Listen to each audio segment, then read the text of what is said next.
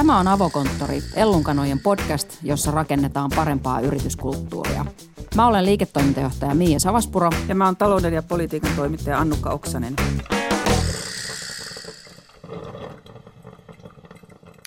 Tänään meillä on vieraana Nesteen toimitusjohtaja Matti Lievonen. Matin kanssa me puhumme yrityksen olemassaolon tarkoituksesta, eli siitä kuuluisasta purposesta. Lievosen johtama Neste on esimerkki yrityksestä, jonka olemassaolon tarkoitus on muuttunut kymmenessä vuodessa oikeastaan täysin. Podcastin lopussa Ellunkanojen perustaja Kirsi Piha esittelee bisneskirjoja, jotka ovat eniten muuttaneet hänen ajatteluaan. Mutta puhutaan ennen Matin vierailua vähän siitä, mistä yrityksille tulee tämmöinen olemassaolon määrittelyn tarve.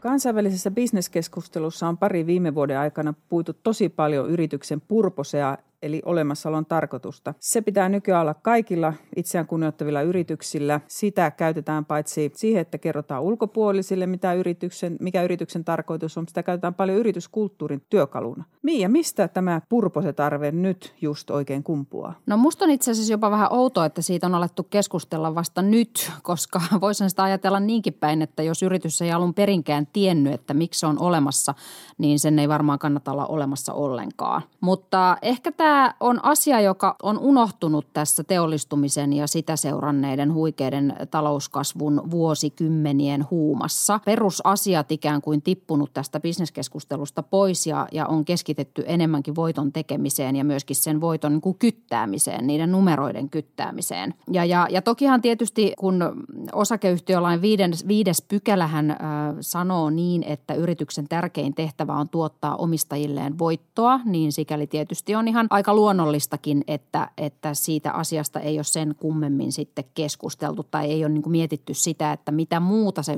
yrityksen olemassaolon tarkoitus voisi olla kuin se voiton tavoittelu. Mutta, tota, mutta sittenhän kun tässä on käynyt niin, että kilpailu on koventunut lähes kaikilla aloilla, niin erottautuminen on alkanut olla yhä vaikeampaa ja samaan aikaan meillä nämä isot massiiviset viheliäiset ongelmat, kuten ilmastonmuutos, ylikuluttaminen, saastuminen ja niin edelleen, niin on astunut areenalle ja myöskin kuluttajat ja muut yritysten tärkeät sidosryhmät on alkaneet vaatia yrityksiltä niin kuin paljon enemmän. Eli on alettu vaatia niin kuin ratkaisuja – näihin ongelmiin, eikä ole enää niin kuin tyydytty siihen, että yritykset ovat itse asiassa osa tätä ongelmaa. Ja tästä päästään sitten aika isosti niin kuin siihen purposekeskusteluun, eli siihen, että miksi me ylipäätään ollaan olemassa ja minkälaisia asioita me ollaan täällä yhteiskunnassa niin kuin ratkomassa. Tuon purposenhan toi yritysjohdon agendalle kymmenisen vuotta sitten Simon Sinek, jonka kirja Start with Why käsittelee just tätä teemaa. Ja se kirja keskittyy kuvaamaan, miten tähän miksi-kysymykseen vastaaminen on, on yrityksille tärkeää. Kaikissa yrityksissä oikeastaan myös työntekijät tietää, että mitä siellä tehdään ainakin suunnilleen, mutta miksi asioita tehdään, se on monelle paljon hämärämpi kysymys. Ja vastaus siihen miksi-kysymykseen on tämä purpose. Joo, ja ehkä tämä liittyy myös vähän siihen, että, että ennen työn motivaatioksi on riittänyt aika pitkälti se palkka. Siis silloin, kun on ollut alhaisempi elintaso, työtehtävät on ollut nykyistä suorittavampia ja maailma muutenkin niin kuin hirveän paljon yksinkertaisempia selkeämmässä järjestyksessä, niin, niin tämän tyyppisillä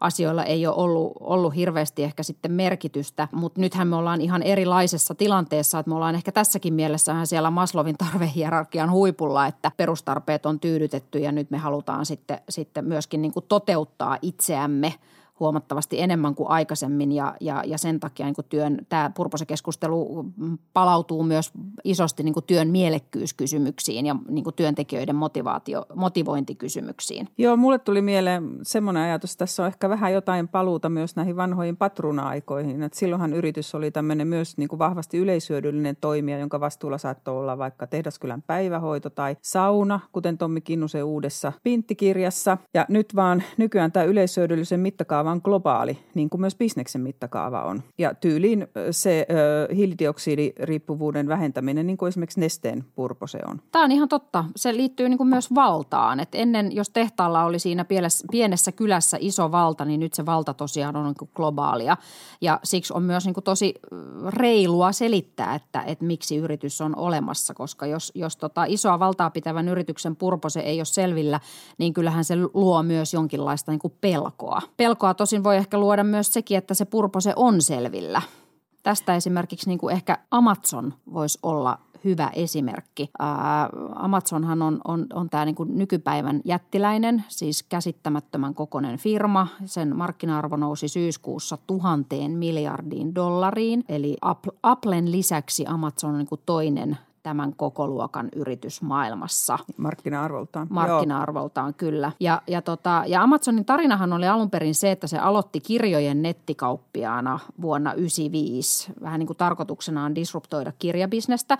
Ja silloin heillä oli purposena niin kuin maailman paras asiakaspalvelu. Heillä oli niin kuin todella isosti fokuksessa tämä asiakaspalvelu ja sen, sen niin kuin huippuunsa hiominen. Ää, nyt he on muuttanut heidän purposeaan ja tänä päivänä se on, kuuluu jotakuinkin näin, että to make make Amazon.com world's biggest laboratory. Eli, eli se purpose on kääntynyt siitä palvelusta niin kuin kaiken disruptioon. Tähän on ehkä hienoisesti myös uhkaava, joskin myös kunnianhimoinen pur, purpose. Tässä näkee, miten se todellakin kietoutuu yritysten kasvavaan valtaan, niin kuin, just niin kuin Amazonille käy. Ja purposella todellakin on väliä, kun yrityksellä on niin valtavasti valtaa. Pyydetään sisään avokonttoriin meidän vieras, eli Nesteen toimitusjohtaja Matti Lievonen. Hän toden totta tietää, että miten tärkeä rooli olemassaolon tarkoituksen kirkastamisella on yrityksen menestykselle.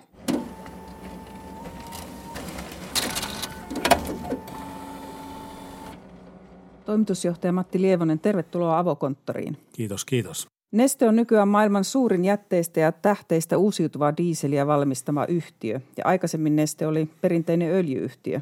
Noin kymmenessä vuodessa Neste on luonut nahkansa täysin uudelleen. Ja tämmöinen paradigman muutos ei kyllä onnistu ilman yrityskulttuurin mylläämistä. Ja sulla on nyt menossa viimeinen kuukausi Nesteen johdossa ennen eläkettä, niin me kutsuttiin sinut tänne kertomaan, että miten tämä temppu tehdään. Mikä tuossa kulttuurin muuttamisessa on vaikeinta, haasteellisinta? Sanotaan näin, että murroksia, niin kuin nykyään puhutaan hienosti englanninkielisellä nimellä disruptio, mutta sehän on murrosta, niin se koskettaa tänä päivänä jokaista yritystä. Että se tulee eri, eri tavalla eri yrityksiin, mutta se on siellä, mikä tulee, että onko se ilmastonmuutos, onko se uusi sukupolvi, mikä tulee, milleniumit, jotka tulee töihin, onko se digitalisaatio. Kaikki nämä vaikuttaa jokaiseen yritykseen, vaikka me ei sitä heti itse tuota, mietitäkään, mutta tuota, kyllä ne vaikuttaa ja ne pitää tunnistaa, niihin pitää kiinnittää huomiota. Ja jos miettii sitä, että sana yrityskulttuuri, niin joku ajattelee, että se on klise ja kyllähän se tietysti vähän tämmöinen bashword onkin, mutta tota, kun ajatellaan, että, että sanotaan, että nyt yrityskulttuuri muuttuu, kun tulee se sama logo ja sama rakennus, niin eihän se muutu sillä tavalla, että me sanotaan, vaan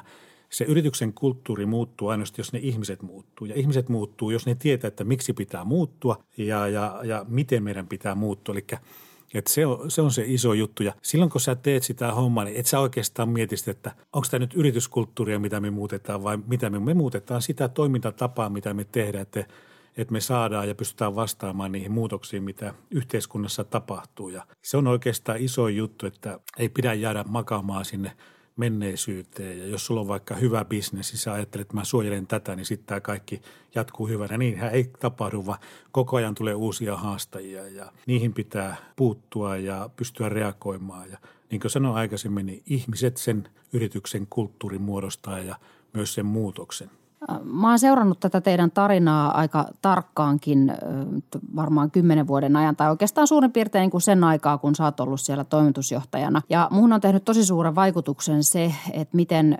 hienosti te olette onnistunut kertomaan tai niin kuin kiteyttämään sen teidän olemassaolon tarkoituksen, sen purposen, että miksi te olette olemassa. Ja sehän on tänä päivänä ihan eri kuin mitä se tosiaan oli silloin reilu kymmenen vuotta sitten. Muistaaksä silloin kun sä aloitit, niin, niin muistaaksä muistaaksä semmoista hetkeä, jossa sulle itsellesi niin kuin kirkastui se, että Nesteen Purpose ei olekaan olla enää öljyyhtiö, vaan, vaan Nesteen Purpose on pystyä liikuttamaan ihmisiä ja tavaroita paikasta toiseen kuin mahdollisimman ympäristöystävällisesti? Tietysti mä muistan sen päivän, kun eilisen, kun tulin sinne kymmenen vuotta sitten ja silloin oli finanssikriisi maailmassa 2008-2009 ja kurssit oli mennyt yhteen kolmoseen siitä, mitä mä, kun mua rekrytoitiin sinne ja öljyhinta oli tipahtanut 140-40 ja sitten meillä oli miljardia investointi menossa eteenpäin, niin siinä ensimmäisenä hetkenä mä en kyllä kerennyt miettiä, mikä on purpose, enkä mikään, mutta tota, itse asiassa aika nopeasti, kun me ruvettiin laajennettu, me tehtiin näitä uusiutuvia laitoksia ja niin mulla tuli semmoinen ajatus, ja mä kerroin sen kyllä jo silloinkin, että mä haluaisin nähdä, että suurten kaupunkien linja-autot ajaa 100 prosenttia uusiutuvalla, että siellä ei ole fossiilista yhtään ja, ja sitä pidettiin ihan mahdottomana, että ei semmoista voida saavuttaa, mutta se on mm. saavutettu jo monta vuotta sitten. Ja sitten se kaikki se ajatus, mitä siellä että mitä me pystytään tekemään hyvää, mm. vaikka moni näki, että me tehdään vain pahaa, mutta me te, mitä hyvää me voidaan tehdä ja – puhdistaa tätä äh, ilmaa ja CO2-päästöjä, niin kyllä se aika nopeasti tuli, mutta eihän se, ei sitä pysty heti kiteyttämään se purpose. Mutta me tehtiin paljon sen eteen töitä. Että meillä oli, me pyydettiin ihan niin kuin maailman huippuja puhumaan, että mikä se purpose pitää olla, koska aika monesti niin yritykset miettii sen purpose, että tehdään semmoinen helppo, että ei jää ainakaan kiinni, jos ei pystytä sitä tekemään. Mm. Ympäripyöreitä. Ympäripyöreitä ja semmoisia, jotka on helppo tehdä. Mutta semmoiset yritykset, jotka on menestynyt, ne on uskaltanut laittaa niin kovan purposen ja tavoitteen, että sitä jopa epäillä, että onko semmoinen mahdollista. Ja se oli yksi syy, minkä takia me myös laitettiin aika kovaa, että, että me halutaan jättää meidän lapsille puhtaampi planeetta. Mm. Jos miettii, että joku öljyyhtiö semmoisen laittaa, niin eihän kukaan semmoista, että miksi sä laittaisit öljyyhtiönä semmoisen tota, purposen, mutta – se puhuttelee ihmisiä, se puhuttelee meitä, se puhuttelee nuoria, se puhuttelee kaikkia, mutta se vaatii meiltä myös, että meidän pitää muuttua, meidän pitää tehdä asioita eri tavalla. Mm. Eli jos sä laitat kovan purpose, niin se vaatii sun yritystä muuttumaan kanssa. Miten tällainen näinkin radikaali ajattelutavan muutos viedään läpi? Neste on kuitenkin globaali yritys, joka toimii useassa maassa ja, ja on paljon kulttuurieroja ja, ja, ja muuta vastaavaa. Niin miten tällainen ajattelu, niin kuin näin radikaali ajattelutavan muutos viedään läpi koko organisaatiossa? Kyllä se lähtee siitä, että, että ensinnäkin se purpose ja, ja visio pitää olla erittäin kirkas yrityksen johdolle. Erityisesti toimitusjohtaja pitää olla semmoinen, joka uskoo siihen ja viestää eteenpäin ja saada ne joukot mukaan. Ja tota, joukkojen mukaan saamiseen, niin – pitää käyttää uudenlaisia tapoja ja Meillä esimerkiksi oli se tapa, että, että kun me strategiasta puhutaan, niin me aina puhutaan, että miksi, mitä ja miten. Eli se miten on se, mitä me jokainen ihminen pitää, miten meidän pitää muuttaa meidän toimintatapoja, meidän yhteistyökykyä, meidän ajatusta siitä, mihin tämä maailma on menossa. Eli sitä kautta se lähtee eteenpäin. Ja sitten toinen, että pitää osallistuttaa ihmiset. Ja, ja, ja tämä on se iso juttu, että jos sä voit osallistuttaa ihmiset siihen mukaan, niin sit sä pääset eteenpäin. Se ei voi olla sillä tavalla, että wisdom on kaikki siellä niin ylimmässä kerroksessa alimmassa, missä se johto sattuu istumaan mm.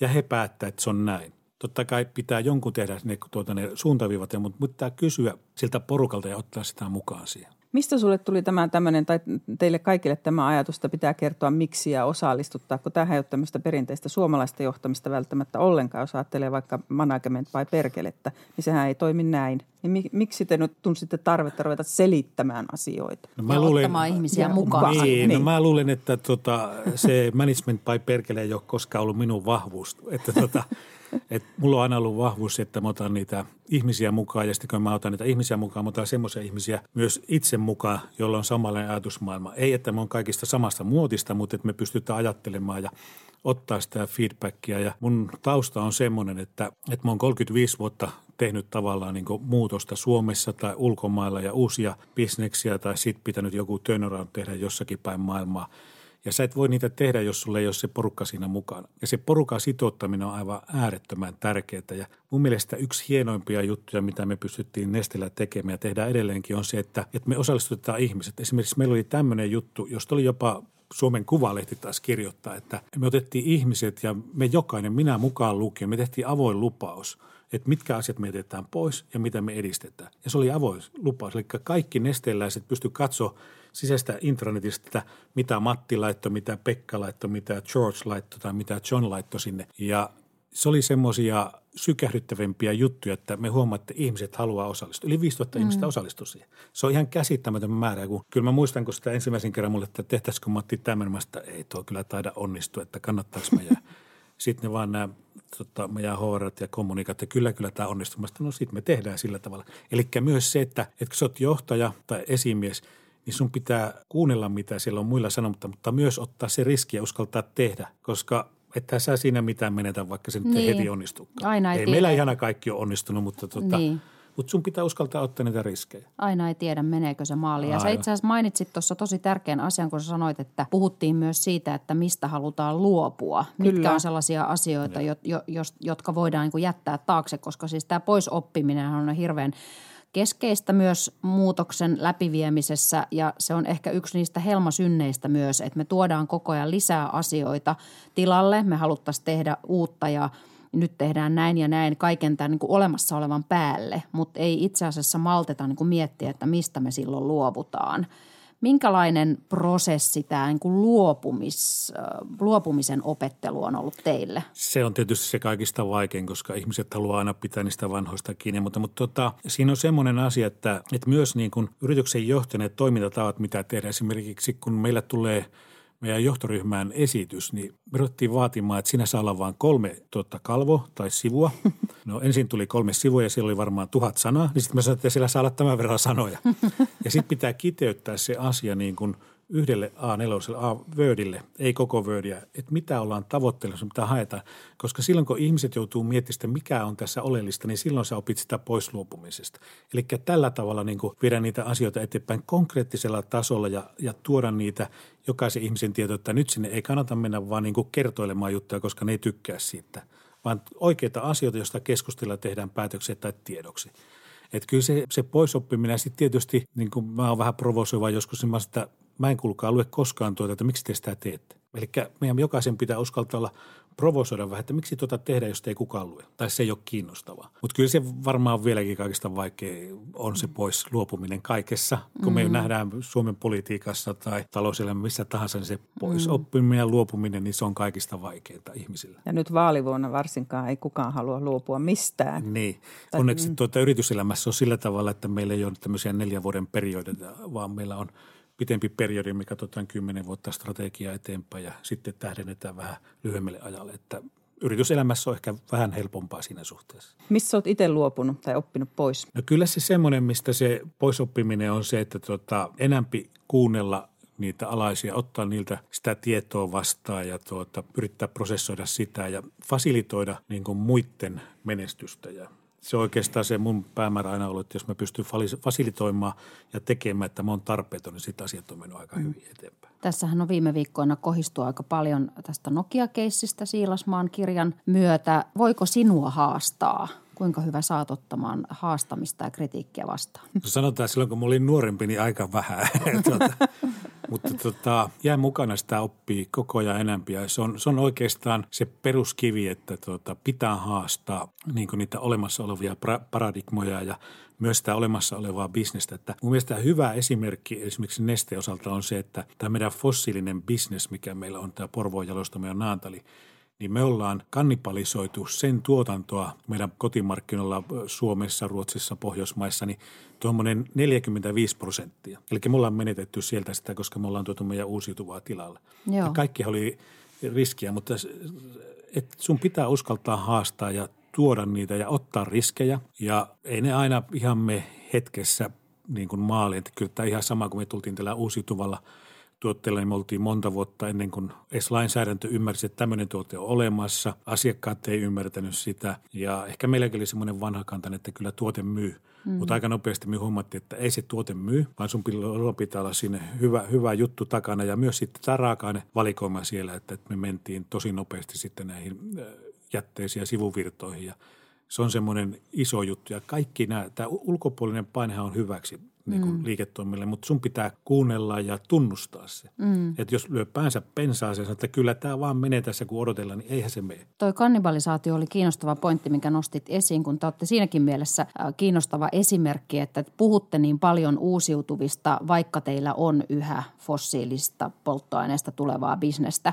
Miten tällainen perustellaan niin kuin sisäisesti ihmisille, koska tämähän voisi kuvitella, että ne, jotka siellä öljyjalostamoissa on duunissa, niin tämä on niin kuin niille aika kova juttu, että, että työnantaja rupeaa puhumaan näin paljon uusiutuvista. Te ette ole pelännyt sitten niin kuin tätä, ettekä myöskään sitä, että te puhutte. Jäisitte ikään kuin kiinni viherpesusta tai jostain muusta mm. tällaisesta, kun, kun teillä kuitenkin on sitä fossiilista edelleen. Joo, ei, ei. Ja kyllä se tota, silloin alussa, kun sinne tosiaankin me investoitiin yli kaksi miljardia euroa tuohon uusiutuvaan ja sitten meillä oli tämä perinteinen fossiilinen. Totta kai siellä, jotka oli siellä töissä, niin ajattelivat, että tämä on niin kuin rahan hukkaan heittoa, koska ei nähty sitä, että, että tässä se mahdollisuus on. Ja niin se vaatii nimenomaan sitä kommunikaatiota, mutta kaikille pitää olla oma rooli. Myös sille fossiilisen puolen öljystelostamolle pitää olla rooli, mitä ne tekee, miten me päästään eteenpäin. Ja siellä ihan samalla tavalla, että me ollaan investoitu Suomeen yli neljä miljardia tähän öljyspuoleen ja ainoastaan siitä, että me tullaan pystytään tekemään puhtaampia, tuottamaan vähemmän päästöjä. Ja nyt ne uudet asiat, mitä tuonne meidän öljyjalostamon puolella että me pyritään tuomaan sinne kierrätystä tämmöisiä jätemuoveja, joista me pystytään sitten tekemään uutta raaka-ainetta muoviteollisuuteen tai sitä liikenteen polttoaineesta koko ajan. Ja, ja tämä on se iso juttu. Ja sitten tämä sustainability, mikä me ollaan tuotu, niin se koskee kaikkia. Että se ei ole vain niin uusiutuva, vaan se on koko tämä yrity, yrityksen DNA ja, ja iso kulttuurillinen osa. Niin se oli kanssa aika mielenkiintoista kymmenen vuotta sitten, niin mä tulin ja kysyin, että minkälainen organisaatio meillä on tässä sustainabilitystä. Ei meillä ollut mitään. Mä tulin metsäteollisuudesta ja siellä oli jo isot niin kuin parrikaadit mm. Greenpeaceillä, mm. eukalyptystä ja, ja eri, eri näitä trooppisia puita vastaan. Ja silloin me lähdettiin sitä kehittää ja, ja tämä sustainability on kyllä semmoinen iso driver, ja mä kyllä sen näin jo aikaisemmin, että se on iso driver, joka pystyy, yritykset, jotka pystyy olemaan vastuullisia monella eri alueella, niin ne tulee kyllä pärjäämään ja – myös kuluttajat tänä päivänä katsoo sitä, että tämä on huikea matka, mitä on tapahtunut tässä viimeisen viiden vuoden aikana, miten kuluttajat reagoi tähän vastuullisuuteen ja sitten näihin ympäristöasioihin. Eli hyvä esimerkki on siitä, on tuossa meillä tämmöinen Neste My Diesel, jossa on 100 prosenttissa uusiutuva. Mm. Me laitettiin se jakeluun muutamille asemille, missä oli normaalia dieseliä tätä ja tämä on joku 15 senttiä kalliimpi, niin 25-35 prosenttia ihmisistä valitsee sen. Mm. Ja se oli mielenkiintoista, kun mä kuuntelin, tuossa oli tehty tutkimus, niin ihmisistä 25 prosenttia on valmiita laittamaan ja maksamaan siitä, että meillä on tämä ympäristömuutosta, pystytään hillitsemään näillä. Eli kyllä se aika hyvin peilaa myös mm. käytännössä sitten mm. se asia. Nesteellä ja kansalaisjärjestöllä on ollut historiassa aika vaikea suhde, mutta tänä vuonna Neste valittiin maailman toiseksi vastuullisimmaksi yritykseksi, mikä on ihan huikea saavutus. Ja sä oot ihan julkisesti kiittänyt kansalaisjärjestöjä siitä, että ne on painostanut myös Nestettä muuttumaan. Ää, ja sitten taas toisaalta siellä, siellä järjestöpuolella teitä on kehuttu siitä, että te olette ollut valmiita tämmöiseen aitoon vuoropuheluun. Ja säkin mainitsit tuossa aikaisemmin just sen, että metsäteollisuus on ollut niin kuin siinä mielessä teidän toimialaa niin kuin edellä, että siellä on jo aikaisemmin otettu nämä asiat huomioon. Mutta siitä huolimatta niin tällainen niin kuin kiittelypuolin ja toisin ei ole kauhean tavanomaista Suomessa, niin minkä takia sä oot kiittänyt näitä järjestöjä, jotka on aiheuttanut nesteelle kuitenkin aika paljon myös niin kuin hankaluuksia ja huonoa julkisuutta? Joo, se on mun mielestä semmoinen kysymys, että ei ole niin pientä asiaa tai toimia, jota ei kannattaisi kuunnella, koska kyllä se kuunteleminen kumminkin on kaikista tärkeä asia. Ja mä muistan sen, että, että kun mä tulin yhtenä aamuna töihin, niin oli kvartaalitulosjulkistus ja sitten siinä oli Greenpeace vallannut meidän talot lukinut pääovet ja sitten siellä oli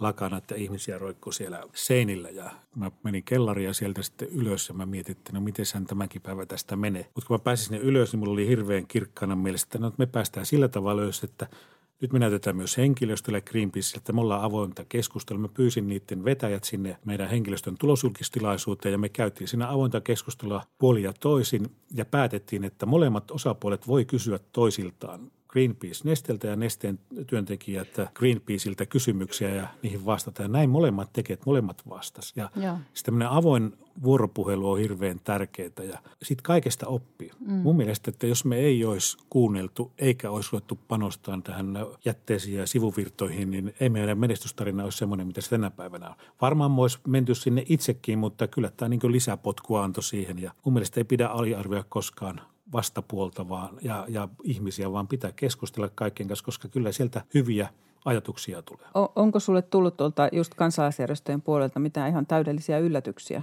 tässä tämän prosessin aikana? Vai onko sä osannut odottaa, että ehkä just silloin, että ne on siellä seinällä, mutta tota, muuten, että onko sulle tullut sieltä jotain semmoista todella yllättävää, mikä on pannut sut kunnolla miettimään? No kyllä se oli ihan ensimmäinen yhtiökokous. Mä olin ollut kolme kuukautta toimitusjohtajana ja siellä oli sitten orangatangit ja muut oli tuolla yhtiökokouksen lavalle, niin kyllähän se yllätti täysin, että mitä, mitä, mi, mi, mi, mihin mä oon tullut. Mutta, mm. tota, mutta jos ne asiat pistää perspektiiviin ja laittaa, niin kyllä niistäkin selvitään ja, ja se yllätykset on varmaan semmoisia, mutta sitten meidän pitää ymmärtää myös, että kaikilla meillä on niin oma tarkoituksemme ja mitä me halutaan ajaa ja ei voi väheksyä tai aliarvioida kenenkään pyrkimyksiä. Kaikilla meillä pyrkimys ja vielä enää tänä päivänä nesteen pyrkimys, niin kuin kansallisjärjestöilläkin on, että me pystyttäisiin parantamaan tätä ilmastoa ja pienentämään sitä ilmaston lämpötilan nousua. Eli kyllä mä uskon, että sillä on paljon yhteisiä asioita. Tuskin me koskaan ollaan, että, että he kiittelevät, että me ollaan tehty näin ja näin, mutta mun mielestä paras saavutus on se, että pystyy näyttämään, mitä on voitu tehdä. Ja viime vuonna meillä oli 8,5 miljoonaa tonnia vähennettiin hiilidioksipääryä, mikä on saman verran kuin kolme miljoonaa autoa. Se on sama kuin Suomen autokanta on pois liikenteestä tai Lontoon. Ja sitten semmoiset asiat niin pistää ihmiset ajattelemaan ja miettimään, että kyllä ne voi tehdä sittenkin ihan oikeita asioita. Palataan vielä vähän tähän purpose-keskusteluun. Suomessahan sitä edelleen pidetään vähän tämmöisenä höttöisenä tai jotenkin vähän hippipuheena, että, että mitä merkitystä nyt jollain olemassaolon tarkoituksella on. Silloin kun te olette lähtenyt silloin reilu kymmenen vuotta sitten miettimään tätä koko asiaa uudelleen, niin miten silloin sinä ja muu johto olette perustelleet sitä nimenomaan niin kuin tuloksen teon näkökulmasta. Mä tarkoitan niin kuin sitä, että miten te olette saanut sen perustelluksi niin, että tämä kannattaa tehdä, koska se näkyy viivan alla. Se lähtee tästä vastuullisuudesta ja vastuullisuuden niin kuin ymmärtämisestä ja sitä kautta se näkyy, jos me mitataan henkilöstömittauksia, jos mitataan asiakastyytyväisyyttä, me mitataan erilaisia taloudellisia mittareita, niin kyllä se sieltä kaikista. Ja erityisesti siitä, että kun meidän pitää palkata koko ajan uusia henkilöitä niin maailmalla kuin Suomessakin, jos yrityksellä ei ole kunnon purpose – ja, ja se on semmoinen purpose, mikä voidaan todeta, että onko se olemassa, niin tuota, silloin sä pystyt rekrytoimaan. Eli me ollaan pystytty rekrytoimaan erittäin hyvä. Meillä on erittäin hyvä nimi maailmalla ja Suomessa. Ja jos sulle ei ole purpose, että mikä se on, niin ei nämä nuoret ihmiset lähde, ehkä vanhemmakkaan lähde semmoiseen yritykseen, että jos me sanotaan, että meidän tarkoitus on niin kuin tuhota tämä maapallo, niin ei, ei sillä kauheasti ole. Mutta jos me sanotaan, että meidän tarkoitus on omalta osaltamme tehdä parempi planeetta tuleville mm. sukupolville, niin kyllä se puhuttelee ihan eri tavalla. Eli se on niin kuin ennen kaikkea myös sitten niin kuin rekrytointi. Se on rekrytointi. Valtti. Mutta myös se, että kun sä paat semmoisen tavoitteen, niin sun pitää tehdä se. Niin, Eli sä haet kanssa. koko ajan, että löydät sä vielä tämmöisiä sivuvirtoja, jätteitä vielä enemmän. Miten sä palvelet sun asiakkaita, miten sä teet asiakkaalle selväksi, että näillä valinnoilla sä voit auttaa. me tehtiin tämä nolla-energia kesämökki. No mitä se liittyy niin kuin nesteeseen? Se liittyy siinä mielessä nesteeseen, että me halutaan kaikin tavoin viedä näitä asioita eteenpäin. Me ei olla sähköautoja vastaamaan ja itse hybridillä. Me ei olla vasta aurinkoenergia eikä tuulienergia. Päinvastoin, kun me tiedetään, että nämä keinot, mitä ihmiskunnalla nyt on tämän lämpenemisen estämiseksi, niin se vaatii kaikkia keinoja. Ja sen takia ihmisten pitäisi olla ja yritysten ja päättäjien pitäisi olla hirveän avomielisiä tässä, kun katsotaan, eikä niitä itseensä yhteen nurkkaan, että tämä on ainut oikea ratkaisu. Tuosta vielä, kun te tosiaankin olette globaali yhtiö, sä puhuit tuosta rekrytoinnista, että siinä toi Purpose on hyvä motivaattori, niin tota, onko siinä sen perille viemisessä, niin huo, onko sä huomannut eri maiden tai alueiden välillä kulttuurisia eroja, että teillä on Singaporesta Rotterdamia ja ties missä, niin... Joo, kyllähän jokaisessa maassa on oma, omanlaisessa yrityskulttuuri, mutta tietyt asiat on niin kuin samanlaiset, kun mietitään, että esimerkiksi tätä meidän purposesta, että eli parempi planeetta tulevaisuuteen, niin kyllä se puhuttelee kaikkea. Mutta kyllähän me tietysti joka maassa me sitten katsotaan, että mitkä on ne asiat, mitä on sen oman, sen maan kulttuuri ja siihen yritykseen sopivat, niin kyllä me niitä painotetaan sitten vielä lisää. Mutta olen mä huomannut sen, kun mä oon mitä 14 vuotta asunut ulkomailla ja tehnyt töitä siellä, niin kyllä aika monet asiat on, perusarvot ja asiat on samanlaisia, mutta tota, sen asian selittäminen ja eteenpäin vieminen, niin se on eri tavalla eri maissa. Että se ei mene ihan samalla tavalla niin kuin Suomessa jossakin muussa maassa, vaan sun pitää adaptoitua siihen tilanteeseen ja viedä eteenpäin. Ja sen takia on hirveän tärkeää, että yrityksessä on semmoinen asenne, että tuota, ihmiset tekee niitä päätöksiä oikealla tasolla. Että kaikkea ei tuoda ylöspäin, vaan ihmiset tekee päätöksiä oikealla tasolla ja se on mun mielestä iso juttu. Ja toinen iso juttu, mikä on, on tämmöinen, mikä monessa yrityksessä on helman synti, että tuoda ja kaunistellaan asioita, miten ne on. Ja meillä esimerkiksi tuli semmoinen, meidän yritykseen tuli slogan, että no silver plating. että ei saa tuoda asioita, jotka eivät ole totta, vaan pitää kertoa sitä, mikä se tilanne, että voidaan nopeasti reagoida ja viedä niitä asioita eteenpäin. Ja tämähän on tietysti niin kuin monessa kulttuurissa ei ole ihan helppo asia, että mm. tullaan sanomaan, että nyt meillä olisi tämmöinen ongelma vaan. Ja, ja se, se vaatii niin kuin aikaa ja työtä ja kertomista ja muuta. Koska toihan vaatii tosi paljon sitä sellaista, että ihmiset ei ajattele ää, organisaatiota kauhean hierarkkisena paikkana, vaan nimenomaan niin, että ne muutokset voi lähteä sieltä ihan Joo. ruohonjuuritasolta. Ja tämähän ei ole kauhean helppoa monissakaan kulttuureissa, jossa on totuttu tosi auktoriteetti uskoon ja, ja siihen, että johtaja kertoo, miten asia on ja sitten muut toteuttaa. Ja näin. Se kyllä oli valitettavasti meilläkin, että, että sanotaan nyt, että viimeisten vuosien aikana, ehkä viiden vuoden aikana ollaan menty eteenpäin, mutta kyllähän se, se oma, oma vastuuttaminen, se on aina semmoinen iso juttu, mutta siihenkin vaan sillä tekemisellä, kertomisella, yhdessäololla, niin siihen pääsee. No mikä on seuraava suuri mullistus, joka, jonka neste käy läpi? Luovutteko te fossiilisista esimerkiksi kokonaan jossain vaiheessa? Kyllähän tämä iso muutos on ollut, että, että mitä me ollaan tehty, että kymmenessä vuodessa me ollaan tuotu uusi liiketoiminta-alue, globaali liiketoiminta-alue, mikä yli kolme miljardia Suomen mittakaavassa ja tekee erittäin hyvää tulosta. Ja seuraavaksi, mitä me tehdään, niin on, tuota, että me mennään myös sitten uusiutuviin kemikaaleihin, uusiutuviin muoveihin. Meillä on Ikean kanssa hyvä yhteistyö, monta muuta isoa brändiä, mutta josta ei voi nimiä vielä kertoa. Sitten tämä lentoliikenteen uusiutuvat polttoaineet, se on valtava iso mahdollisuus, koska lentoliikenne kasvaa ja sitten ollaan tehty päätös, että 2030 jälkeen pitäisi olla kasvu pitäisi olla hiilineutraalia, eli siellä on tarvetta. Kyllä meillä on paljon, paljon asioita ja sitten ihan näitä, missä me ollaan nyt opittu globaaliksi pelaajiksi, niin myös siellä semmoisia alueita, missä me voidaan tulla todella hyväksi ja isoksi pelaajaksi globaalisti. Että toinen iso muutos niin on kyllä se, että me pystytään viemään henkilöstöä eteenpäin ja sitä uudenlaista työskentelytapaa, uutta, vielä uutta kulttuuria siinä, että se itseohjautuvuus tulee isoksi osaksi sitä jokapäiväistä työntekoa.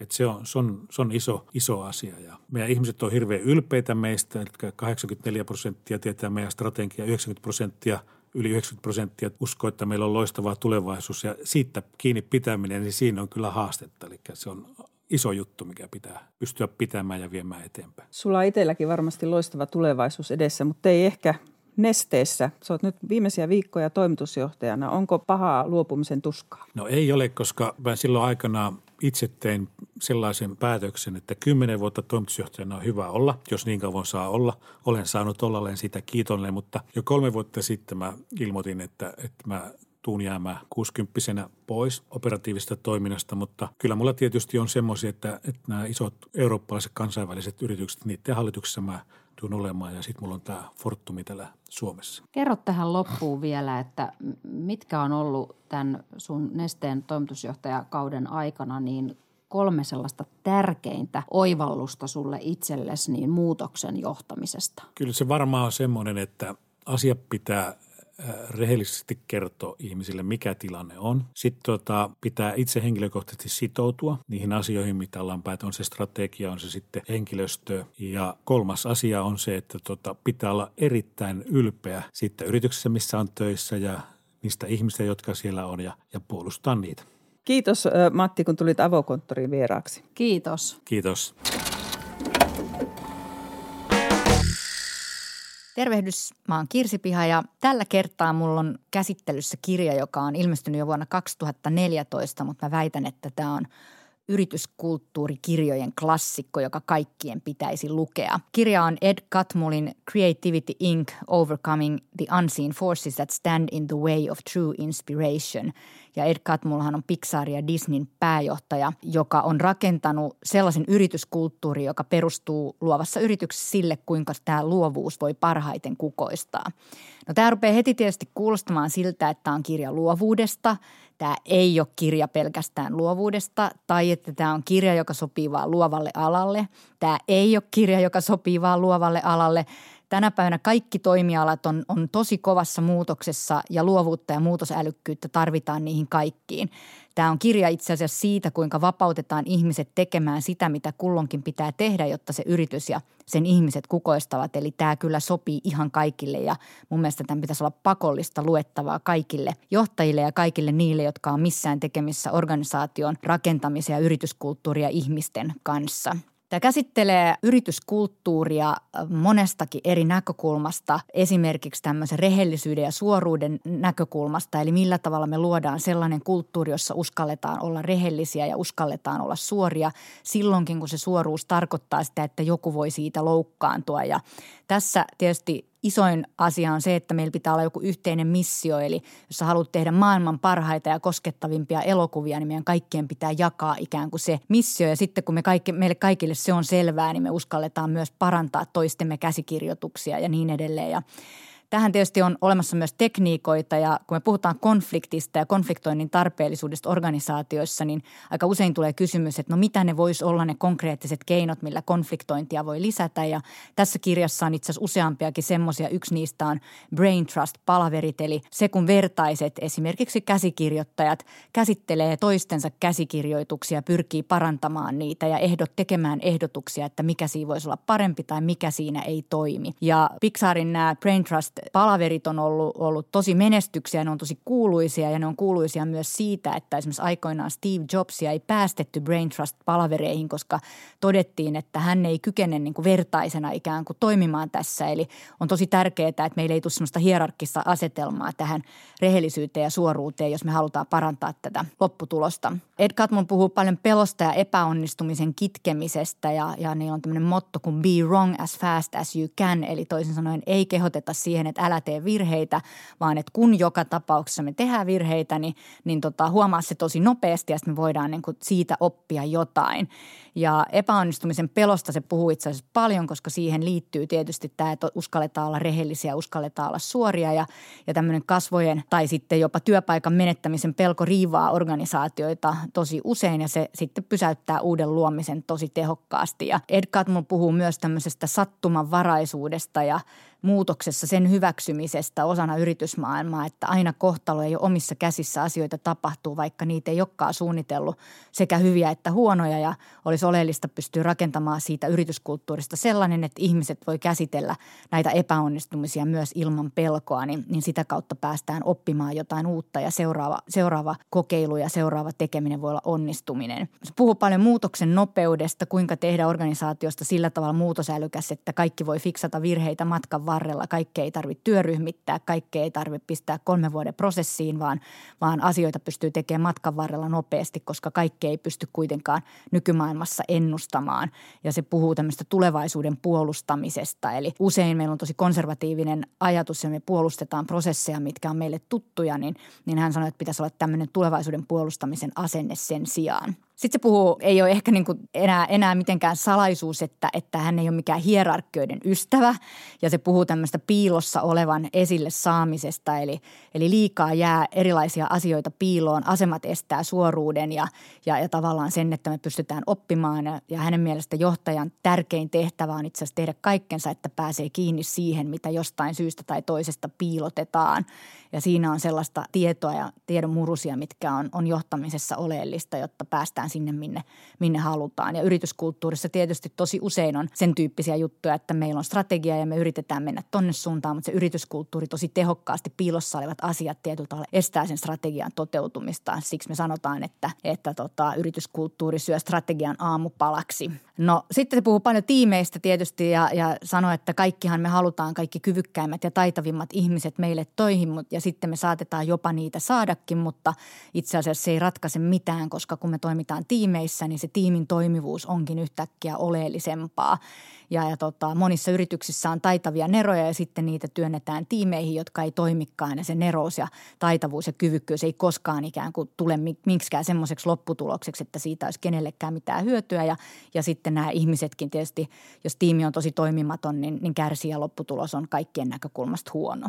Se kysyy tai sanoo, että se kysyy usein luennoillaan tämmöistä kysymystä, että kumpi on teidän mielestä tärkeämpi, hyvä idea vai taitavat ihmiset ja se sanoo, että se saa suurin piirtein 50-50 vastauksia, että osa on sitä mieltä, että tietenkin ihmiset osaa sitä mieltä, että totta kai ideat ja sanoi, että hänestä tämä on ihan päivän selvää, että mikä on vastaus. Ideas come from people, therefore people are more important than ideas. Sanoi, että ei ole olemassa mitään ideapankkia, mistä sitten laskeutuu meille, meille organisaatio, jos me vaan osataan ne kaikkein parhaat ideat sieltä napata, niin ne napataan, vaan, vaan tota, ideoita on maailma täynnä ja, ja sitten lopputulos on se, että, että kun meillä on hyviä ihmisiä toteuttamassa niitä, niin me saadaan niistä kaikki irti. Ja vielä lopuksi pohtii sitä, että mitä jokaisen yrityksen ja organisaation pitää eniten pelätä ja eniten pyrkiä estämään itse tyytyväisyyttä. Ja väitän, että tässä kirjassa on erinomaisia työkaluja siihen ja väitän, että melkein jokainen yritys niitä kyllä myös tarvitsee. Steve Jobsista on puhuttu paljon ja, ja Ed Catmull on ollut Steve Jobsin läheinen työtoveri ja hän puhuu siitä tässä myös hyvin kauniisti, myöskin hyvin suoraan. Ja, ja tota, hän sanoo muun muassa, että Steve was hard charging, relentless even, but the conversation with him took you to places you didn't expect. It forced you not just to defend but also engage, and that in itself I came to believe had value. Eli toisin sanoen, kun käy keskusteluja, niin ei vaan konfliktoida, vaan tosi isosti komittoidutaan ja sitoudutaan myös siihen lopputulokseen. Se on yksi konfliktin tietysti tämmöisiä sivutuotteita. Tämä kirja on vahva kertomus yrityskulttuurin voimasta ja osoitus siitä, että yrityskulttuuri ei ole mitään abstraktia yläpilveä, vaan tosi tosi konkreettisia tekoja joka ikinen päivä. Kirja on siis Ed Catmullin Creativity Inc. ja tämä kyllä kannattaa lukea.